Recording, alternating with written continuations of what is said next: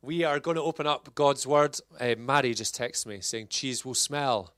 So maybe cheese in a hamper isn't great. Yes, think of other Christmassy stuff. That's all the text said. Cheese will smell. What a great text. I might keep that. Uh, yeah, I, I don't think I'll ever get a text like that from my wife again. Anyway, we are going to open up the Bible. And uh, I don't know about you guys. I want to start by have you ever had one of those days that are super productive? Hopefully you have. I don't have many of them, but uh, one of those days where you're like, "Yes, I've I've done everything I've set out to do." You know, uh, maybe a Saturday, and you've you put stuff to the recycling centre, and you've cleared out a cupboard, and then uh, you've went out on an adventure or a walk somewhere. Well, we had one of those days recently. We went to Landmark, and we got annual passes for Landmark uh, last Christmas, and the boys, our two boys, absolutely love it. Actually, let me rephrase that. I absolutely love it. I love it more than them. The dinosaurs, the slides, getting to, to help Struan on the slides as well. Oh, Struan might need a little help with this. I, I love it more than he does. Uh, then we have a little space which is known as the, I might say this wrong, the, the bamboozleum. Bamboozleum. Yeah, I'm going to say that. And it's full of all these optical illusions and tricks of the eye. So there's one exhibit in particular where if you, it's like a dinosaur. And if you stand at a certain angle with the light, uh, you see a different picture to whether if you stood at a different place or walked past it. So you have this dinosaur which does some funny things depending on where you look at. And then you also have a room where you look at these like 3D pictures. And as you walk past, you see these pictures kind of jumping out at you, and uh, you see them a bit clearer. And uh, that big area of, of landmark, that space, reminds me about perspective. Uh, depending where we view something from, will impact how we perceive it, and ultimately how we allow it to shape us. How we look at things is really, really important. It's really important. And that's what I want to look at this morning. I want to look at perspective. Uh, a man was driving in the country one day and he saw an old man sitting on a fence rail and he was watching the cars go by. And stopping uh, to pass the time of day, the traveller said, I could never stand living out here. You don't see anything. And I'm sure you don't travel like I do. Uh, I'm on the go all the time. And the old man on the fence, he looked down at this stranger and he said, I can't see much difference in what I'm doing and what you're doing. I sit in the fence and I watch the cars go by, and you sit in your car and you watch the fence go by. It's just the way you look at things. And I, I, do really feel God on this word this morning, and it's going to be around perspectives that the Lord wants to reset some of how we are viewing this last season, or the season right now that we're in. Not to discount the pain and the struggles and the toughness. I, I, I stand alongside you, having journeyed that as well. But to remind and to renew us how we view Jesus in this season. And we look forward. I started last week on a, a series on Philippians. And Paul's writing to the church in Philippi. And it's one of several prison letters from Paul, who's had a bit of a rough ride, to say the least. But this book is so, so rich in how, uh, and showing us how he walks it, how he walks through it. And last week we looked at the first few verses, and we looked particularly at thanksgiving. And the rest of, of the verses that I read last week, we have a greeting from Paul, him sharing his hopes for this church and uh, the hopes are, are things like I, I pray that your love abounds more and more in knowledge and depth of insight. So we have this, this greeting and his hopes for them. And I want us to read 1 Corinthians 12. Uh, 1, 1 Corinthians? No, I don't. 1 Corinthians. Philippians 1, 12 to 26. I don't have, I was going other parts of the Bible there. Philippians 1, 12 to 26. And these verses are an incredible insight into Paul's experiences and his perspective in the, the season that he's facing right now. So, Philippians 1 12 to 16. Lord, we thank you for your word. I, I pray it nourishes us.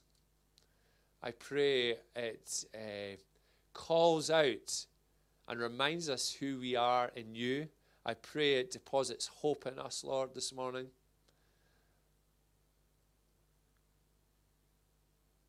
Lord, I, I pray that uh, there's just some sweet moments in your presence as we unpack this. In Jesus' name, amen. So, Philippians 1 12 to 26. This is Paul speaking. Now, I want you to know, brothers and sisters, that what has happened to me has actually served to advance the gospel. As a result, it has become clear throughout the whole palace guard and to everyone else that I am in chains for Christ. And because of my chains, most of the brothers and sisters have become confident in the Lord and dare all the more to proclaim the gospel without fear. It's true that some preach Christ out of envy and rivalry, but others out of goodwill. The latter do so out of love, knowing that I am put here for the defense of the gospel. The former preach Christ out of selfish ambition, not sincerely, supposing that they can stir up trouble for me while I am in chains. But what does it matter? The important thing is that in every way, whether from false motives or true, Christ is preached. And because of this, I rejoice. Yes, and I will continue to rejoice, for I know that through your prayers and God's provision of the Spirit of Jesus Christ, what has happened to me will turn out for my deliverance. I eagerly expect and hope that I will in no way be ashamed, but will have sufficient courage so that now, as always, Christ will be exalted in my body, whether by life or by death. For to me, to live is Christ, and to die is gain. If I am to go on living in the body, this will mean fruitful labor for me. Yet what shall I choose? I do not know. I am torn between the two. I desire to depart and be with Christ, which is better by far. But it is more necessary for you that I remain in the body. Convinced of this, I know that I will remain, and I will continue with all of you for your progress and joy in the faith, so that through my being with you, again, your boasting in Christ Jesus will abound on account of me. Let me have a wee drink of water. Amen. Amen.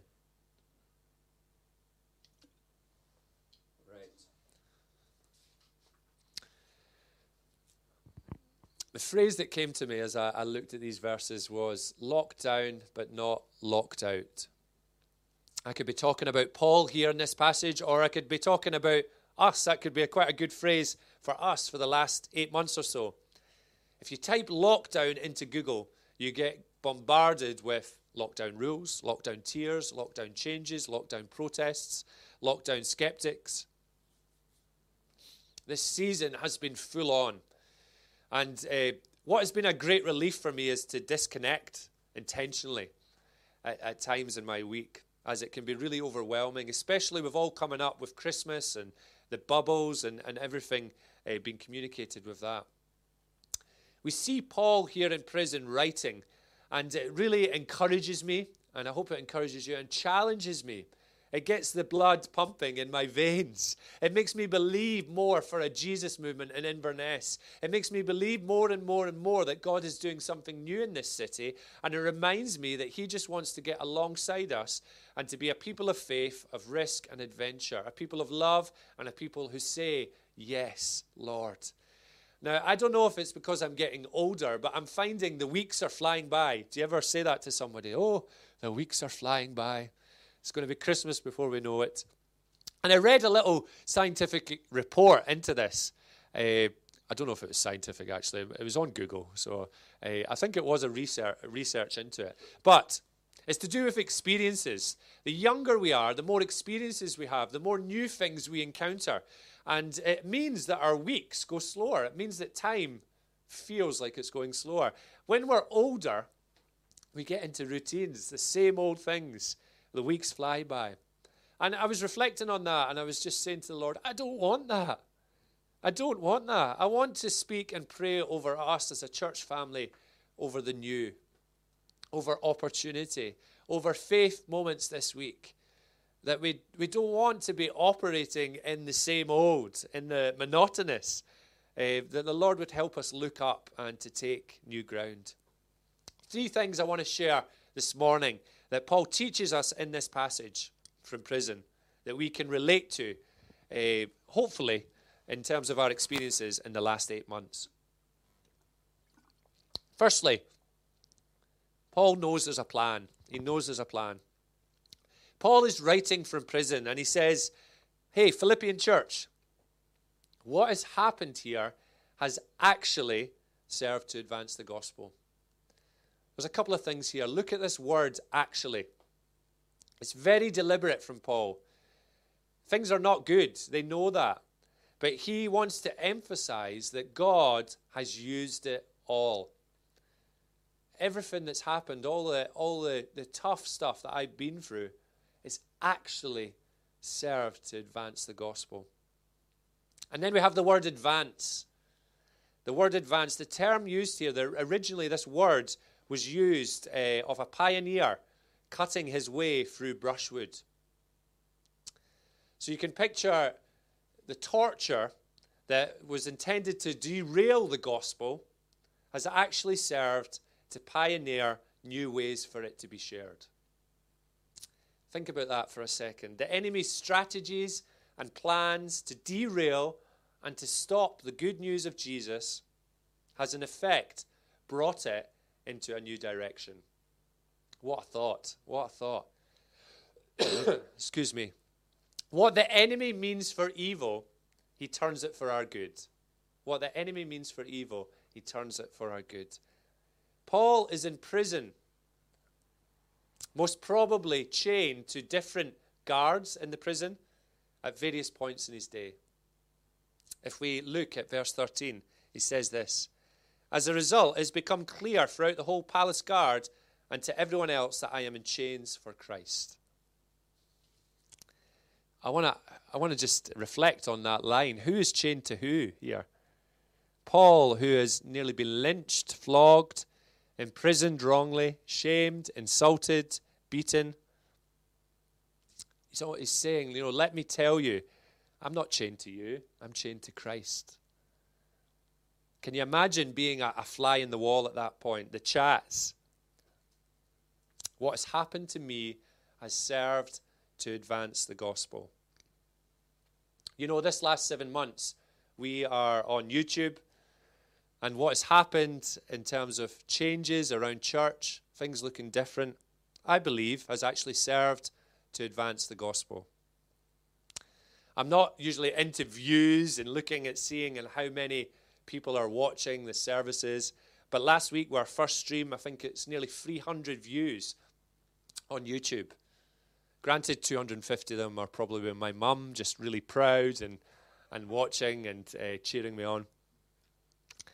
But I know for a fact that our wee dance hall in Melbourne wasn't fitting that many in. I don't know all who are watching, but uh, I know although this situation is rubbish in a lot of ways and has its ruins and, and tough stuff, it also has its reminders of Jesus being in it. Are we focusing our perspective on the rubbish and ruins or the reminders that God is still here? Let me ask you that again. Are we focusing our perspective on the rubbish and the ruins or the reminders that God is still here? God is still in this. God has a plan. I want to ask us this morning what are we chained to? Are we chained to the prison of this pandemic and everything we can't do? Or are we chained to the promises of God and everything we can do? I believe the Lord wants to switch some locks this morning. He wants to switch some chains over this morning. Secondly, he knows his story is speaking life into others. A couple of months ago, I was in Asda getting the food bank shop for Nest Bank, who we still support and, and help out. And uh, I was getting to the checkout, had my mask on, and the lady at the checkout was looking at me intensely. And she uh, asked, Are you doing some baking? And I was like, No, I'm not doing any baking. I'm actually getting for a food bank in Nest Bank. We support them as a church. And then she continues scanning my stuff. And then she looks up at me again, and I smiled at her. But she didn't see I was smiling because I had my mask on, so I just looked like I was staring intensely at this lady. And then she says, Are you from the vineyard? And I was like, Yes, yes, yes, I'm from the vineyard. And uh, she then says, I've been watching your services online. Somebody shared it on social media, and uh, I've ended up watching your services. I was like, wow! Here I am in Asda, don't have a clue who you are, and you're watching church online. Isn't that amazing? And it really encouraged me that even when we can't see it or feel it, God is still moving. I hope that story encourages you. I don't get it right all the time, but I'm having more conversations with God uh, about God and faith with people, uh, with strangers, than I have ever done in this last few months. God is doing something, and I believe He wants to reignite some fire for friendships and encounters with, with people we've never met, but especially friendships, friends that are asking questions just now, friends that are hurting, friends who don't know Jesus. And we see Paul, if we read in verse 14, and I love this verse, he says this And because of my chains, most of the brothers and sisters have become confident in the Lord and dare all the more to proclaim the gospel without fear. Dare all the more. I love that line. His story is speaking life to dry bones to dare. The chains are setting off chain reactions. Now, uh, I would sing chain reactions by steps right now, uh, but legally I can't. It's nothing to do with COVID, but my bad singing voice. Nah, I'm joking. Uh, nobody wants to hear me singing. Nobody wants to hear me singing steps. Maybe I'll do it when we're allowed to. Do our chains set off chain reactions? Do uh, does how we journey prison moments and struggles inspire other believers? And what I'm not saying here is like a stiff upper lip moment. I'm saying, does how we journey the, the valleys does it shine? I'm, I'm trusting God. Does it shine? I'm staying faithful. Does it shine? I'm, I, I've got a holy resolve. Does it shine? I'm not giving up. It, does it shine? I believe God is with me in this. I, I believe there's a couple of people, and we feel like a heap of dry bones this morning, and the, we're desperate to dare again. And the Lord, I believe, is just wanting to whisper, go for it. Go for it. Dare. Go forth without fear. Whether that's a, a new uh, ministry, maybe in the church, or an idea we have, or maybe it's career, or maybe it's in a move or in a conversation, or maybe it's simply the Lord just saying, Go again. It's time to go again. And then just finally, Paul is nailing his colours to the mast. We have a wee boy called Joshua, and uh, he loves his bedtime story. He loves his bedtime story.